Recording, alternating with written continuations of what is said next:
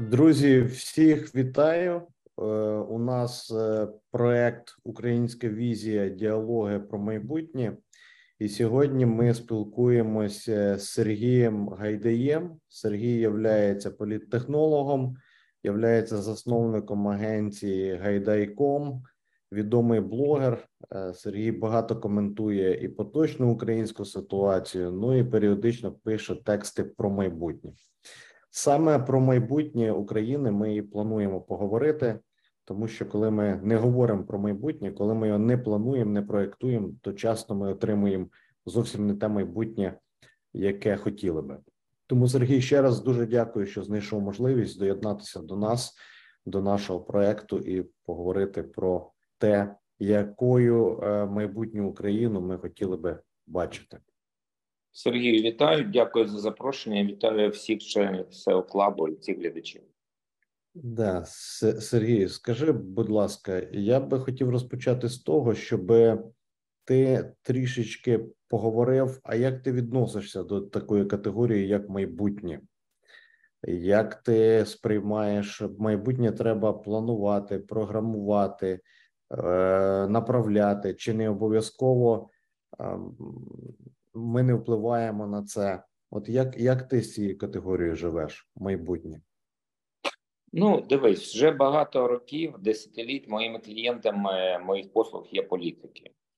На жаль, в Україні так сталося, що слово політика, політик, він асоціюється з чимось негативним. Це люди, які дориваються там до влади і будують завдяки можливостям, які вони отримують, своє особисте благополуччя.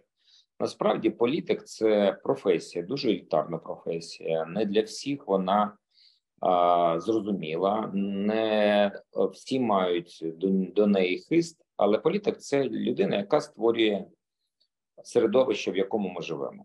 І це найбільш цікава річ, яка взагалі, на мою думку, може бути діяльністю будь-якої людини – створювати середовище.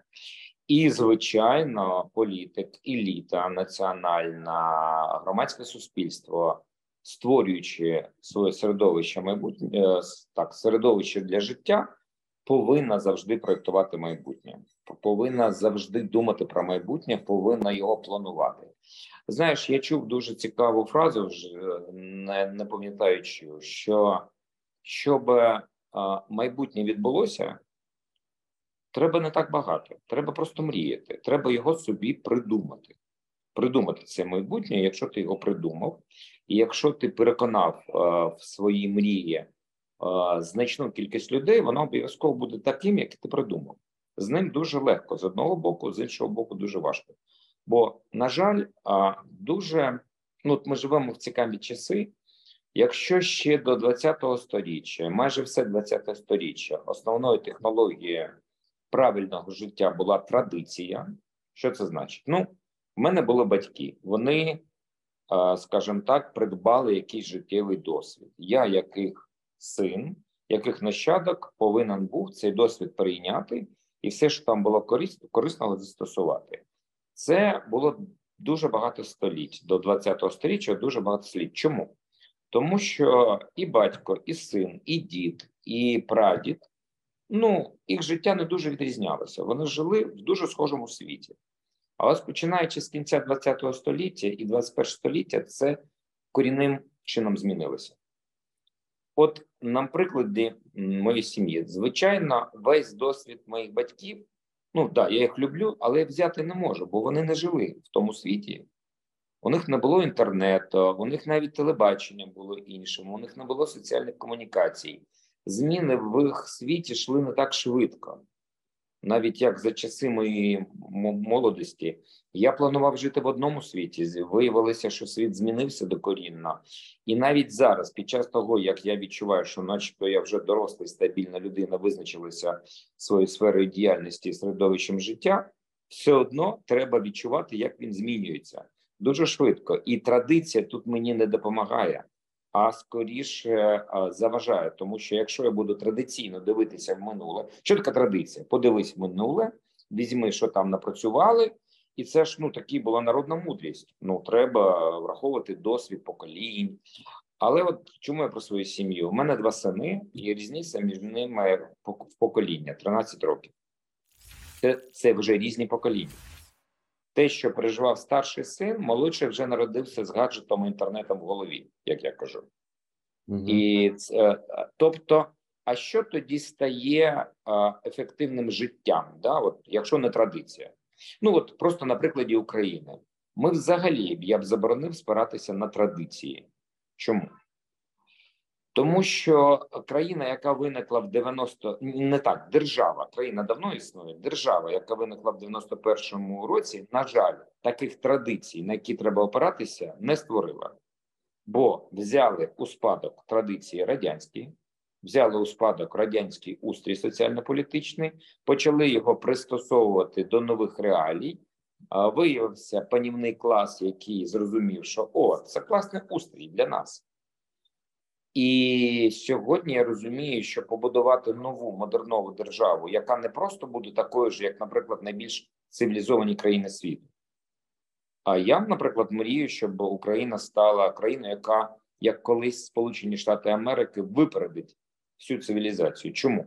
А тому, що коли в тебе нема традицій, а традиції так чи інакше працюють у всьому світі, а коли у тебе нема традицій, ти можеш собі дозволити будувати про те, що тільки в тих країнах про це мріють.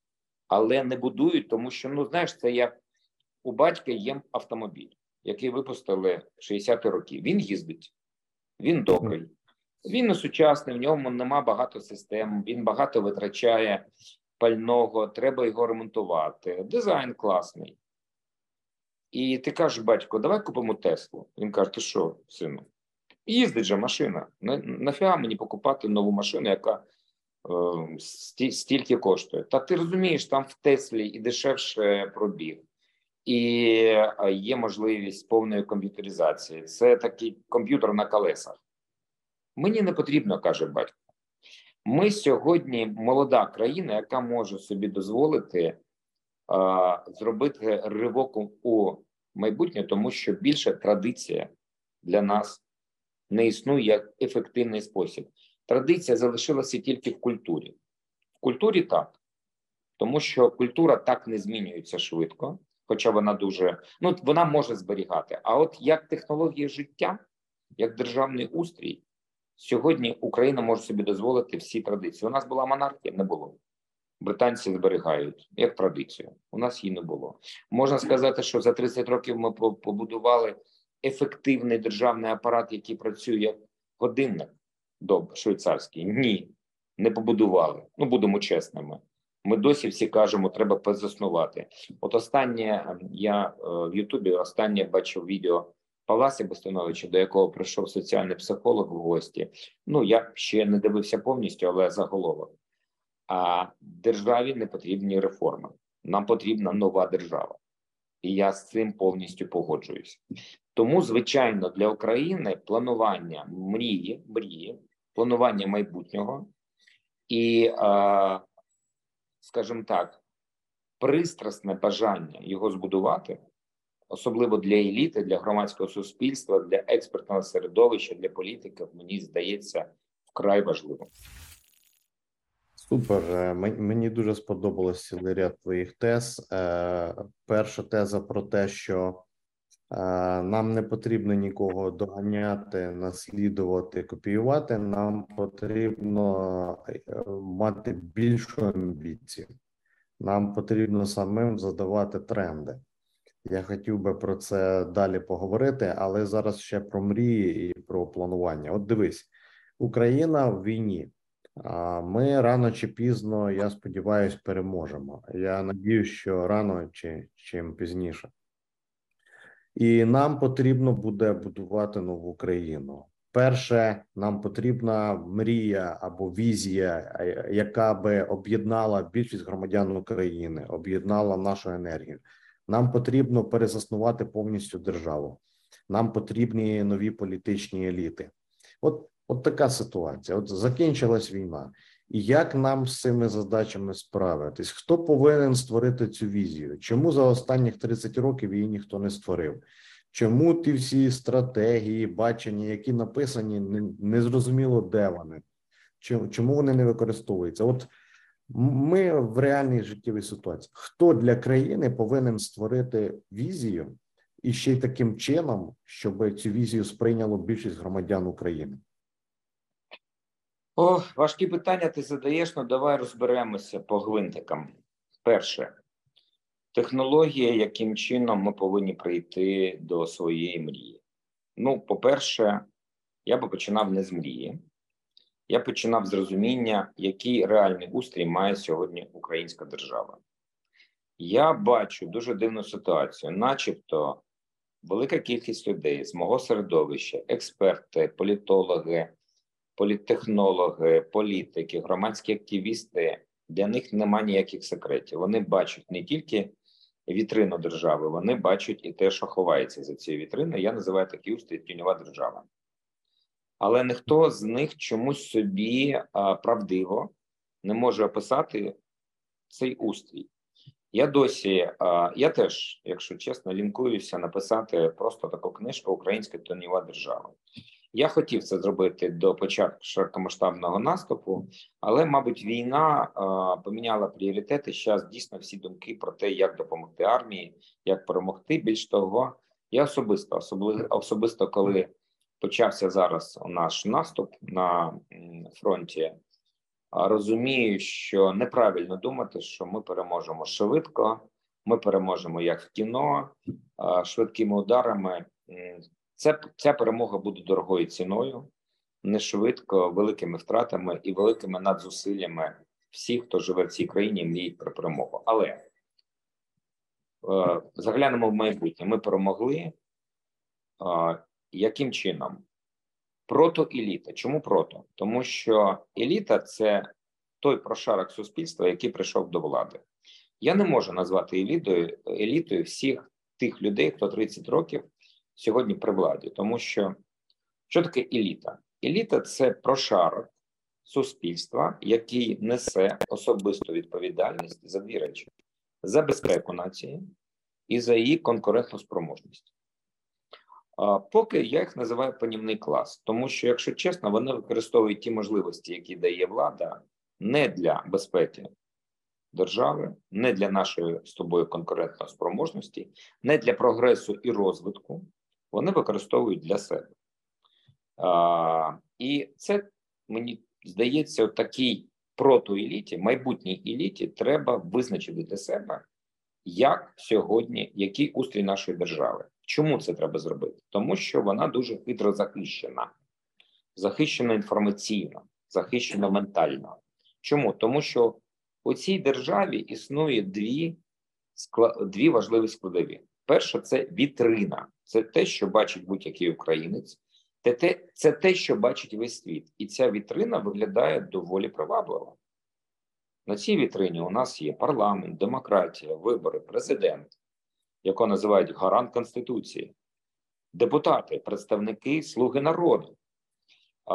У нас є економіка, яка, на жаль, якось дивно при таких ресурсах, які значно більше, ніж в Польщі, але польська економіка, що ти знаєш, це найбільш прогресивна економіка зараз Європи, вона зростає великими темпами, а Україна чомусь цього не робить, тому що не такі, як поляки, народжують самі. Мабуть, українців щось з генами не так. Якісь вони недороблені. Що поляки можуть, а ми ні. Ось. І це все витримає. Там прапор, флаг, пісні, калина. Все, що ми любимо. Ну, і начебто класна країна. Але основне там, за вітриною. Тут президент, а там людина, яка має найбільші можливості. І людина, яка має найбільші можливості узурпувати владу. Тому що устрій дозволяє це зробити. Ну, наприклад, я сьогодні їхав і думав стосовно можливих майбутніх виборів в країні. Я б в Конституцію вніс, що президент не може бути членом ніякої партії і мати свою партію. Тому що президент – це у нас, вибач, один із елементів, конкуруючий, причому елементів виконавчої влади. Причому силового блоку. А партії, вони у нас приходять в парламент. Це законодавчий орган. І цей орган повинен контролювати і формувати частину виконавчої влади. А якщо президент, то Зеленський нам все показав, має можливість завести туди майже весь состав, то у нас зникає конкуренція влади. Парламент у нас зник. Там нема нікого, хто президент, то може сказати: пане президенту, ви порушили Конституцію. Ви ж гарант Конституції, а ви її порушуєте. Ми виносимо вам імпічмент. Чи перше попередження. Хто зараз в такій раді? Тому що у нього є своя партія. Ця партія зайняла повністю, і повністю це його підлегли. А вони ж і знищили іншу економічну частину законодавчої влади, тому що, ну, хто такий сьогодні Шмигаль? От знаєш, багато казав, хто такий Шмигаль? Його плутають у нас з Резніком, що Резніків більш публічна фігура і більш приваблива і комунікаційна. А я бачив одну людину, яка сказала: Шмигаль, це от дивись. Ноль. Його немає. Бо навіть в неправильному устрої колись завжди прем'єр був конкурентом, опонентом і майбутнім конкурентом політичним президента. Це була завжди фігура. Якась фігура.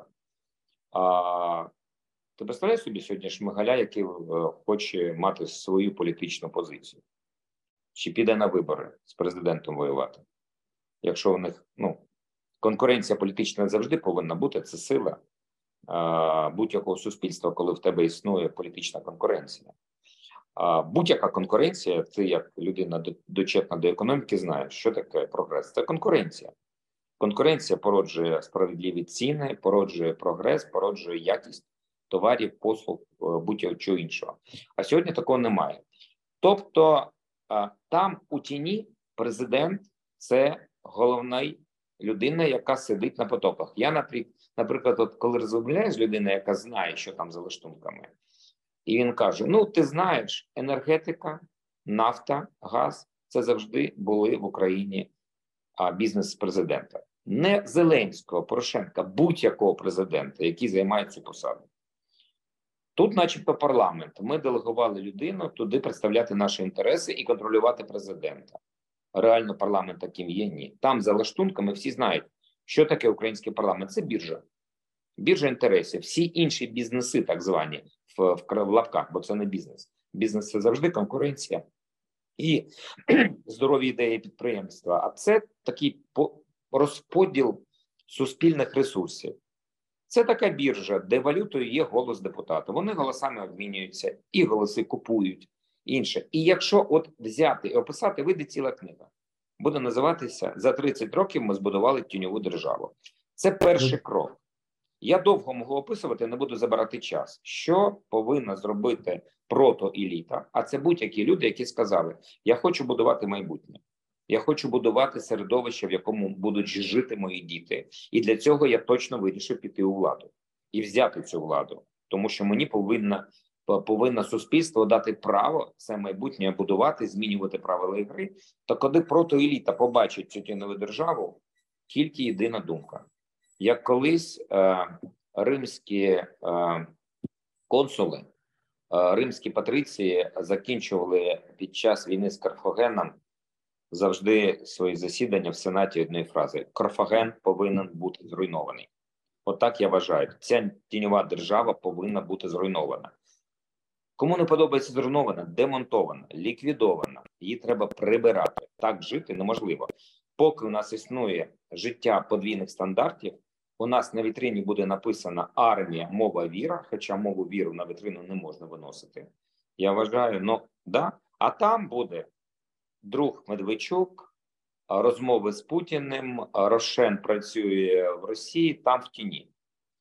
І більш того, вона не може більше існувати. Світ так змінився, що в тіні сховати щось неможливо.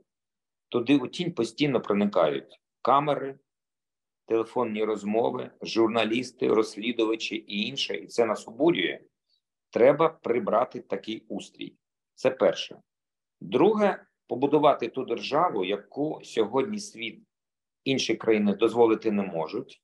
Деякі з них дещо напрацювали на цьому напрямку.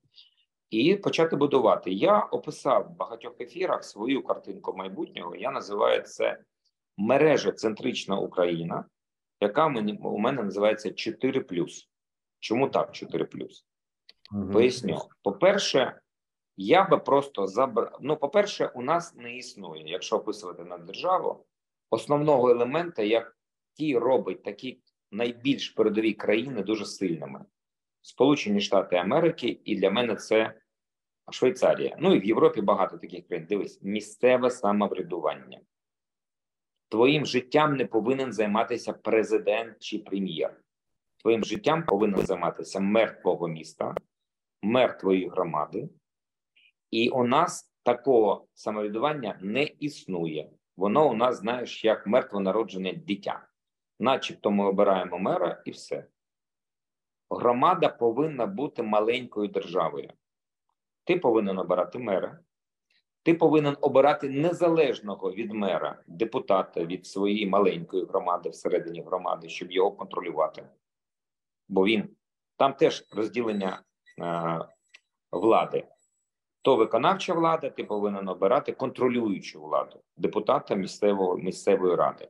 Ти повинен обирати правгрома, це я придумав слово, щоб не казати шериф, громадського правника, громправа. Той, хто буде відповідати за безпеку, як американський шериф, ти повинен обирати місцевого прокурора, якого ти знаєш чому. Він повинен дивитися, щоб закони виконувалися. Незалежного. Він може засудити і мера, і шерифа, і будь-кого, і будь-який бізнес. Дивився нещодавно американський серіал, який називається «Ломка». Про опіоїд. Це документальний серіал, ігровий, але про документальну ситуацію, реконструкція. Про те, як американські прокурори довели, що величезний фарм-бізнес Америки, Перду, так називаємо, просто травив і вбивав опіоїдами під видами ліків американців. І перемагали всі гроші, все, що було у них. Дуже цікаво, як працює прокурорська, чесна прокурорська система. Там є такий момент цікавий, коли до голови Перду, який завжди купував політиків, сенаторів, правоохоронців, прийшов його юрист і каже, у нас проблеми. Три прокурори, нами і описує цих прокурорів, служили в армії, у них немає жодного компромату. Там. Чому ти мені це розповідаєш, каже. Тому що я вам кажу, що у нас проблеми, ми їх не купимо. Вони доведуть діло до суда і нам кінець. От такі повинні бути прокурори, але треба в громаді його обирати. Треба обирати казначея, з цього громада починається. Дивись, у нас сьогодні громади формально існують, але не збирають податки. Податкова центральна збирає податки, а потім дає їм. А може не давати, а може давати більше, а може давати менше. Всі люблять Петра Олексійовича Порошенка, тому що кажуть, що він почав децентралізацію разом з Гройсманом. Ні. Він став давати більше грошей. А як була у нас повна централізація в країні, так вона і залишилася. А от якщо громада,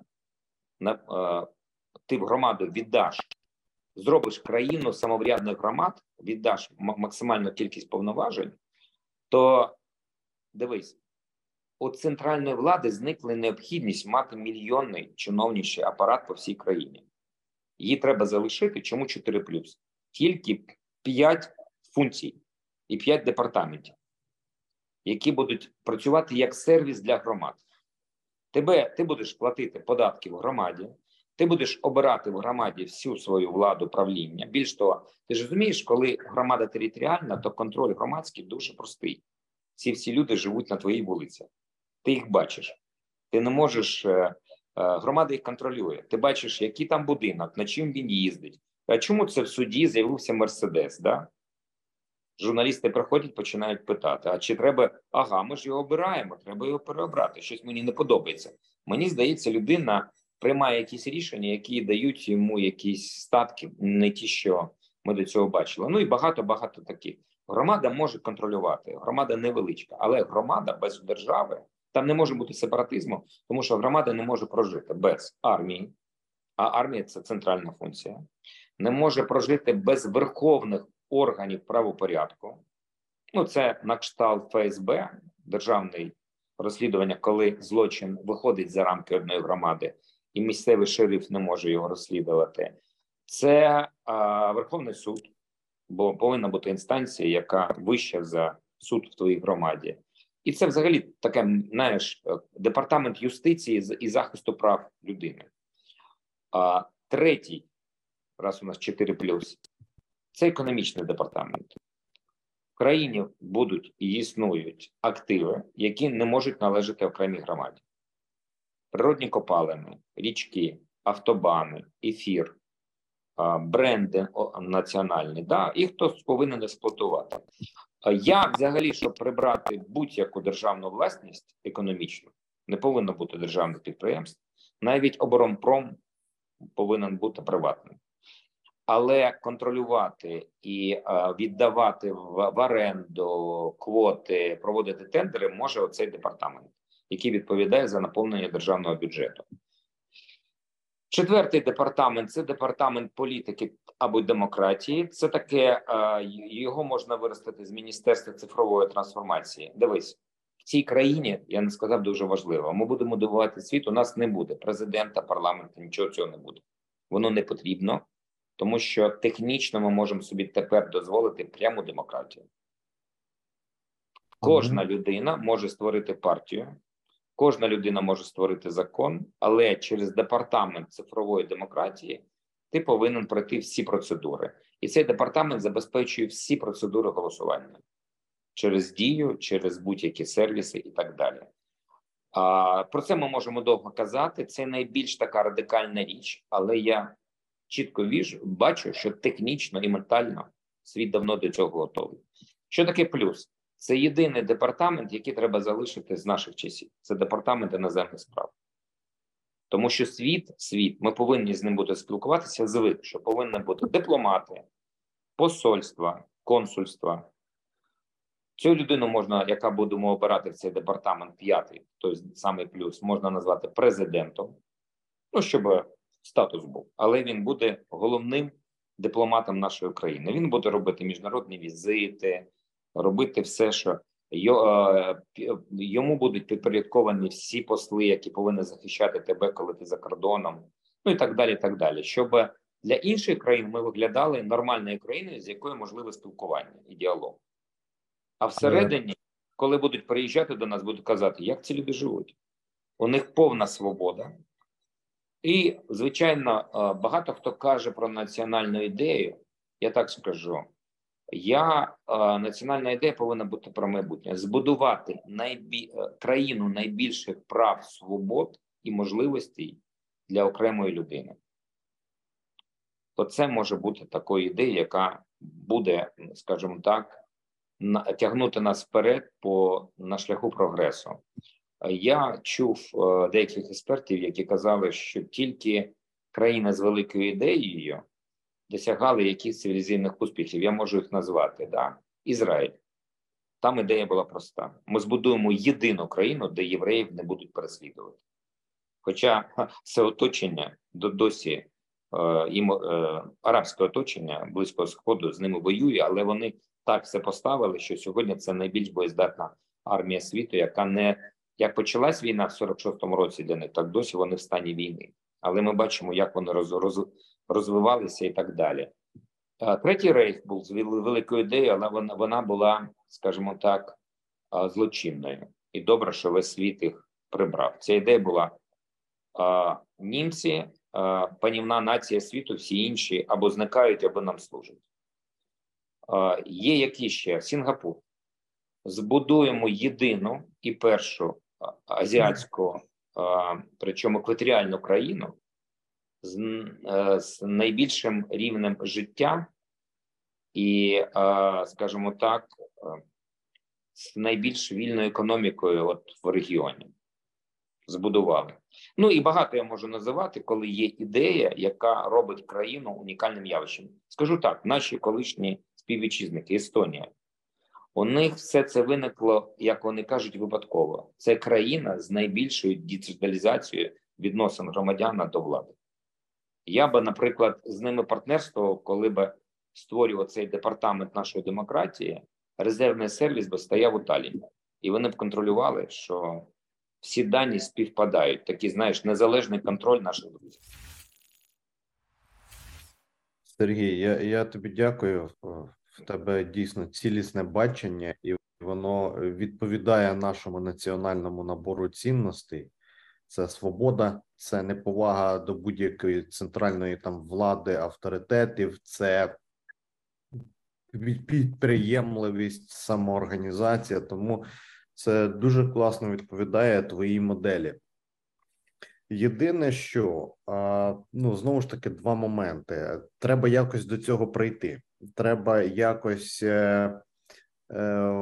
в даній конкретній ситуації змінити цю ситуацію, змінити країну, побудувати бачення, привести нові еліти. І держава наша буде конкурувати на глобальній арені з іншими державами, потужними державами. Фактично, у нас є єдине велике поле гри, на якому є якась територія, ресурси, простір і цілий ряд глобальних гравців на цьому полі грі конкурують. І для того, щоб конкурувати, вони нарощують на зовнішній арені якісь свої ключові компетенції. Це може бути армія, це може бути особлива ідея для цивілізації. Наприклад, ідея західного світу – це ліберальний порядок, ідея азіатського світу або Китаю – це такий собі порядок, при якому можливі багато різних порядків, в тому числі неліберальний. І багато з цих країн нарощують свої компетенції, в тому числі в економіці, тому що економіки – це ресурси. Америка робить ставку на технологічний, інноваційний сектор, ну, не лише на технологічний, інноваційний, і не лише Америка, в тому числі Китай. Китай також дуже активно просував своє виробництво. Японія, наприклад, робила ставку, знову ж таки, на електронику, на виробництво. І держава грала тут кругом важливу роль. Від Америки до Китаю, Японії і так далі. Держава робила ставку на якісь сектори, які повинні стати висококонкурентними на глобальних ринках і за рахунок цього здобувати більше ресурсів і впливу. От яку роль повинна грати наша держава? Яку ідею ми можемо... Що ми такого можемо принести, чого там немає? В чому ми можемо бути сильні на глобальній арені з точки зору економіки? Два. І з точки зору держави. Тобто, перше, це на рівні ідей, друге, це на рівні економіки, і третє, на рівні держави. Це армія, чи це якась особлива геополітична гра. От як би ти бачив роль нашої країни, держави на глобальній арені? Ну, дивись, я би запропонував світу в соціальному плані на рівні ідеї. Першу країну, де держава майже відсутня, держава без держави. Де всі державні інституції скорочені до мінімума, громадянам дано право на максимальне самоврядування, а значить відповідальність. Я сам за себе відповідаю, каже кожен громадянин. Причому ми можемо не втрачати соціальну підтримку тих, хто потребує цієї соціальної підтримки, за рахунок того, що ми дуже швидко повинні багатіти і мати такий бюджет, який би дозволяв підтримувати тим, кому потрібна державна підтримка, але це повинно бути за рахунок, тому що більшості населення повинна прививатися ідея максимальної свободи і максимальних можливостей, коли над тобою ніхто не стоїть. Ніяка влада, ти і є влада, ти можеш приймати участь в управлінні, тобі це дозволяє технологічно, і ми повинні таку модель показати всьому світу, в країнах світу повинна з'явитися така тенденція, давайте зробимо як в Україні. Дивіться, вони збудували таке суспільство, яке розвивається швидше, ніж ми. Вони нас здивували. Ми бачили такі приклади, наприклад, азійські тигри. Колись Азія сприймалася відсталим світом, де нічого не може бути. Да? Але коли побачили, в що перетворилися Південна Корея, Японія першою була, Сінгапур, Тайвань. Тайвань дуже цікава країна. Рівень життя один із найвищих в світі, маленький острівець. Я ще до Тайваня повернуся. По-друге, це вже більше економіки, стати таким найбільшим по території офшором світу. Це дасть можливість до нас текти всім грошам, всім бізнесам і всім технологіям.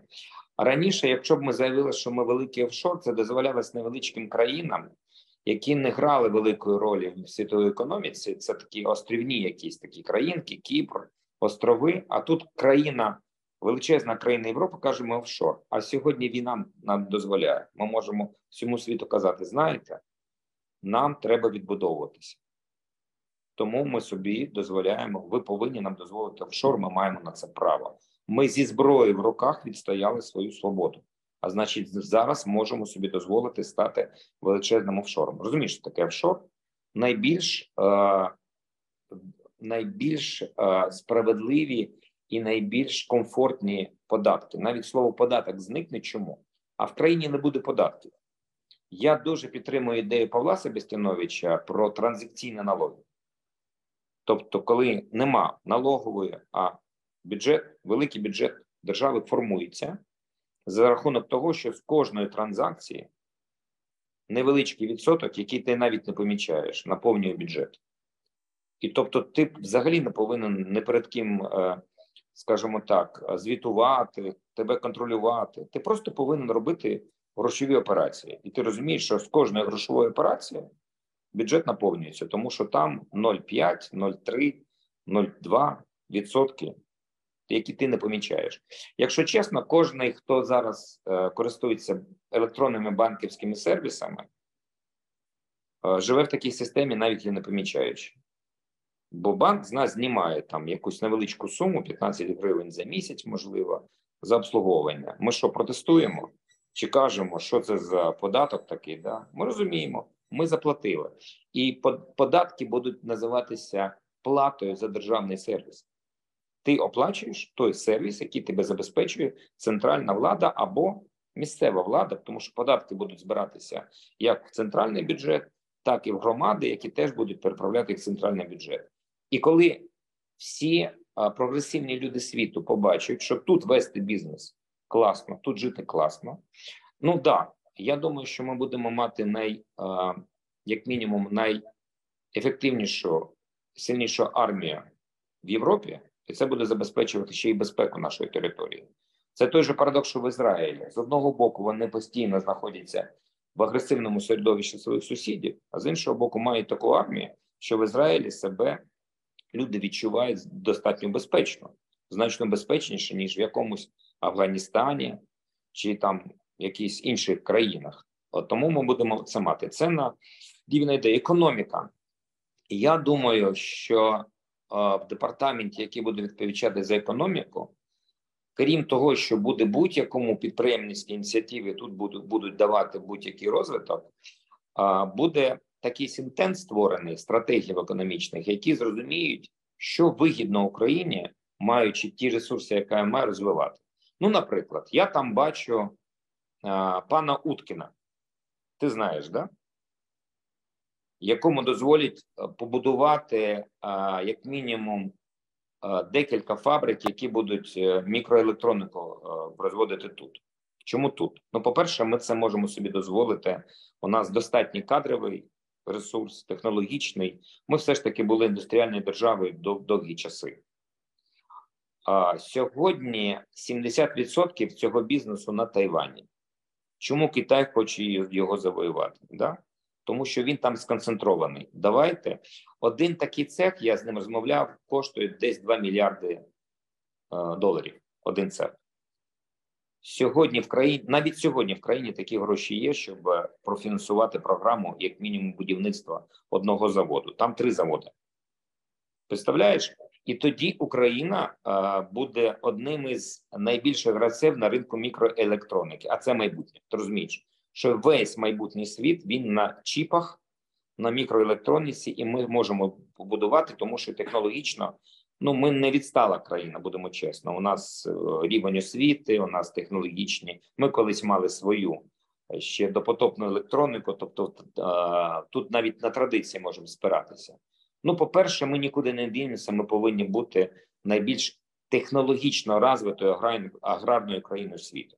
Конкурувати з Сполученими Штатами Америки, тому що на відміну від тої ж Європи у нас, ну, так звана, знаєш, це російська крупнополья, да, холдинги, великі холдинги, які мають великі посівні площі, і більш того, весь світ вважає, що потепління в світі – це погано, глобальне потепління, але для нас, для нашого сільського господарства, скоро арбузи будемо вирощувати під Києвом. І це дає нам можливість з нашими природними. Транспортний, логістичний хаб. Ми так, от скажімо так, ми можемо побудувати аеропорти там, де зараз йде війна, Краснодон, на наших східних, скажімо, кордонах. Чому? А це, якщо ти глобус візьмеш, побачиш. Знаєш, як авіалінії розраховують польоти? Ниточкою на глобусі. Це дуже зручно. Ми можемо забирати частину цього потоку з Стамбулу, з Еміратів. Тому що ми якраз десь на середині між Європою, Америкою і Азією. А це два світи, і ми всередині, як місточок. Ми і Казахстан. Зробити коридор такий, да, через них. Я вже не кажу про автобани, про нафто- і газопроводи, які можуть йти. Це ще одне. Тобто, дивись, якщо сісти і подумати, ми можемо мати багато конкурентних переваг, які нам дала природа, історія, наша культура, наш менталітет. Це треба просто все зробити. І все. Це про економіку. Що в тебе було за ще третя позиція, яка нагадає? У мене була третя позиція, ти частково сказав. В цілому держава як інституція в сфері геополітики. Ми повинні показати інший устрій соціальний, який буде більш прогресивний, як колись це зробили 200 років назад Сполучені Штати Америки. Це був європейський проєкт. Але в Європі, яка засіла в традиціях монархії, аристократії, панівного класу, колонії, британські колонії, ну тільки британські, там вже були і французькі колонії, і іспанські колонії, об'єдналися в незалежні штати, де засновники держави придумали зовсім інший державний устрій. Виборча влада, максимальне самоврядування, про яке я тобі розказував. І Америка пішла і стала наддержавою за всі ці останні роки. Довгий час вона показує, вона досі перша економіка світу, так чи інакше. Тому ми можемо стати такою новою Америкою для європейської цивілізації, де не просто буде, як в Америці, а технічно вона не могла собі дозволити пряму демократію, як в Греції. Да? Ну, тому що пряма демократія – це була перша демократія. Чому? Поліс невеличкий. Всі мешканці, які мають право голосу, можуть збиратися на одній площі, голосувати, кричати, обирати. Потім, коли мегаполіси і країни стали великими, можна було тільки представництво демократію. Да? Деяка кількість людей обирає депутата, які там щось роблять. Сьогодні з появою інтернету і цифрових технологій більше представницька демократія не потрібна. Кожний активний громадянин може приймати участь в політиці, може приймати участь в управлінні держави, в будь-яких виборах, захищати свій голос. І все це в смартфоні, через який я з тобою зараз розмовляю. Більш того, Україна вже експериментує з Дією. В чому проблема Дії, знаєш? Ні. Не можна оцифровувати стару країну. Зараз Дія оцифровує, просто заміняючи паперову довідку на електронну. Оцифровувати потрібно інший устрій країни. От дивись. А цифрове голосування – це велика маніпуляція, коли сервер в руках диктатора. Чому? Ну, тому що, як би ти там не голосував, він в сервері намалює цифру, яку потрібно, і навіть не треба оцю процедуру збирати папірці бюлетенів, там маніпулювати, заміняти їх. Просто рисують. Сидить його айтішник і набирає цифру. Але якщо сервер незалежний, якщо блокчейн, якщо його контролюють ще в різних країнах, то це і є цифрова демократія. І будь-яка людина, яка обралася, не може залізти в цей сервер, він йому недоступний. І коли такий устрій країни, то цифрова демократія дає колосальні можливості. А якщо цифрова демократія в руках Лукашенка і Путіна, диктатора, чи Сі Цзіньпіна, ну вибач, це просто можливість значно швидше маніпулювати, ніж ти робив це завдяки паперам. Тому показати першу державу прямої демократії, яка буде називатися мережа центрична Республіка Україна. Навіть слово держава треба забути, тому що ти розумієш, навіть української держави це російська калька від слова держать, держава. У нас українського слова немає. Єдине українське слово, яке може характеризувати оцей устрій, називається урядування, уряд, урядувати процес. А от уряд буде. Республіканське урядування, ці 4 з плюсом, з департаментом будуть, а президента, парламента і всього цієї традиції, яка працювала в Європі, а в нас вона більше імітується, ніж працює, не буде. І світ здивується, що раз українці так можуть, чому ми не можемо? І це буде така, знаєш, колись у большевиків була експорт революції, буде експорт прямої демократії в світ. Це буде наша ідея – експортувати інший устрій. І я єдине візьму слово стосовно майбутньої війни, яка нас очікує. Не та війна, яку ми зараз ведемо, а майбутня світова війна. От ти сказав, що є різні цивілізації. Одна там європейська цивілізація разом з Америкою, бо це європейський проєкт. За ліберальне відношення, за демократію, там інше. Я так не вважаю.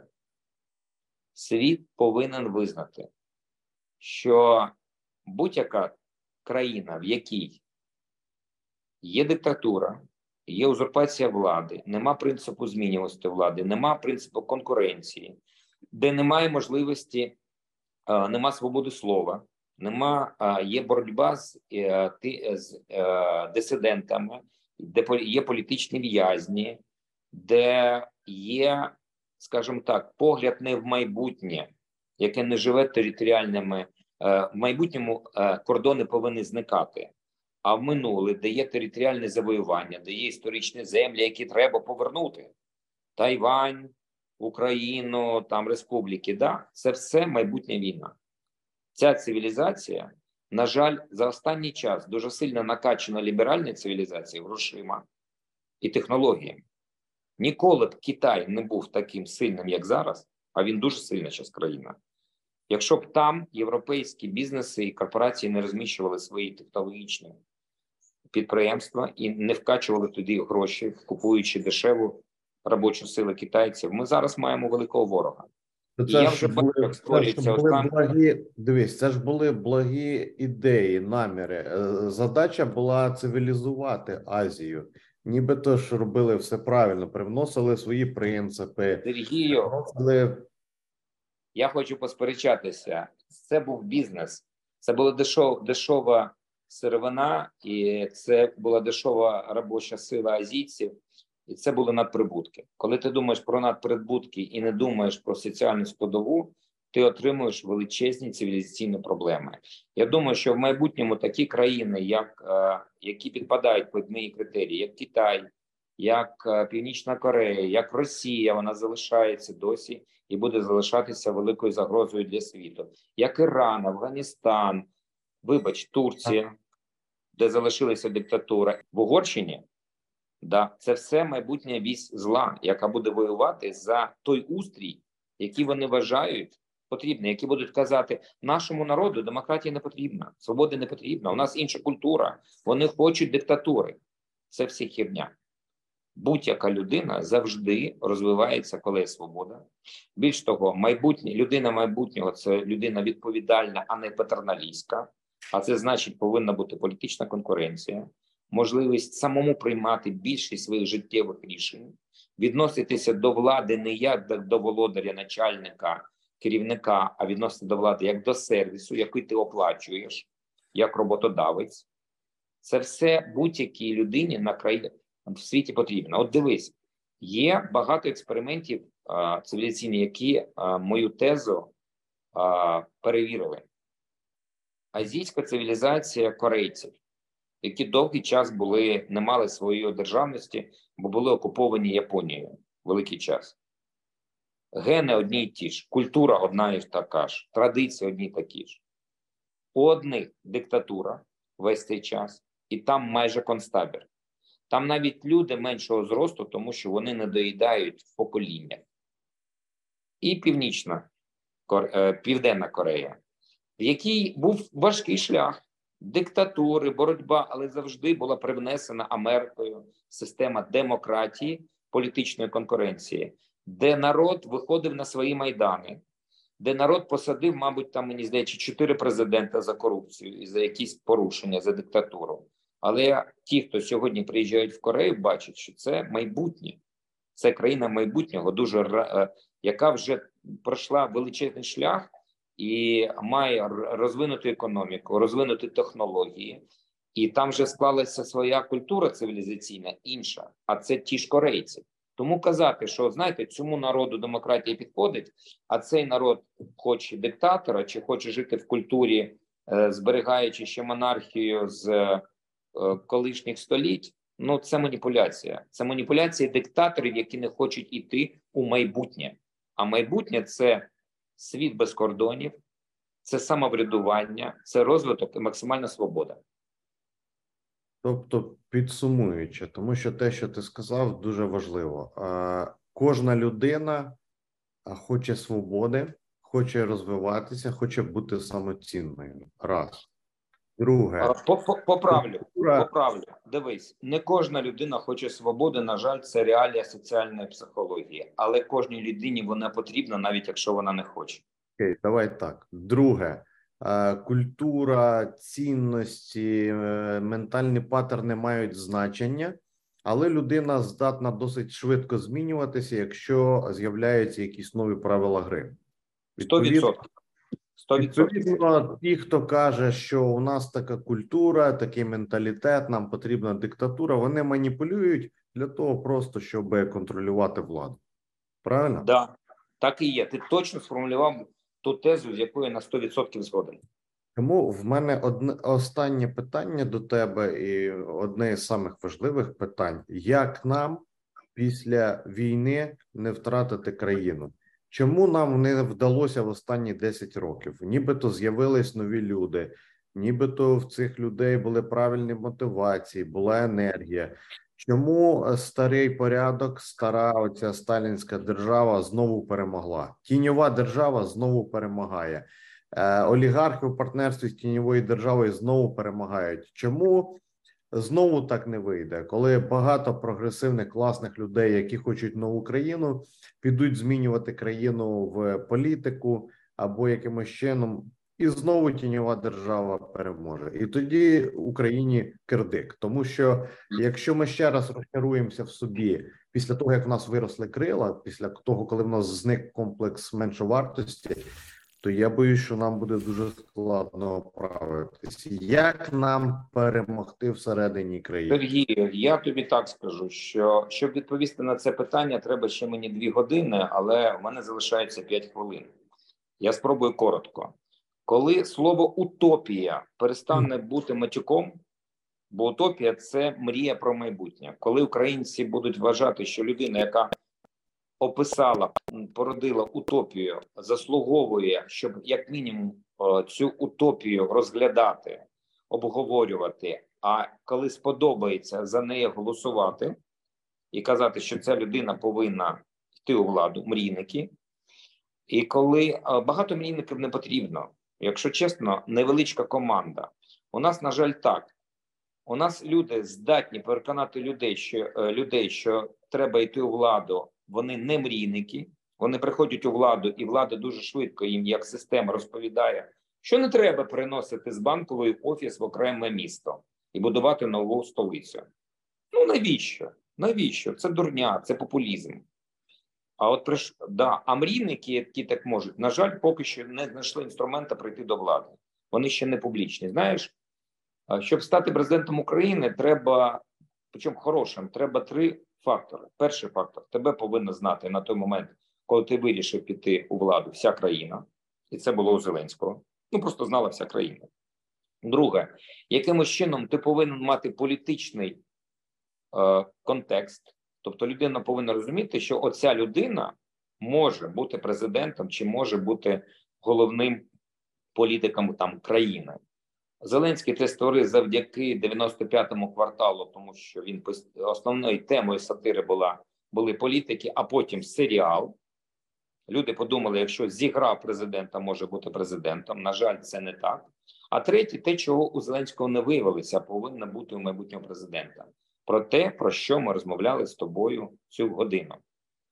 пристрасна мрія змінити цю країну, передолаючи всі зауваження, всі чому ні, чому не на часі, бажання це зробити. Я в своєму житті бачив таку людину тільки один раз.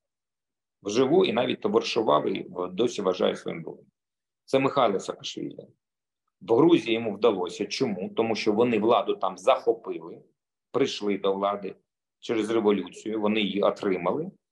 Тут він був людиною, яку сприймали неадекватно, людину, яка дуже хотіла мати хоч якусь владу в Україні, але жодного разу не перша влада, не друга, при якій він існував, такі можливості йому не дали. І тому він більше виглядав таким, знаєш, мрійником, неадекватом, божевільним і таке інше.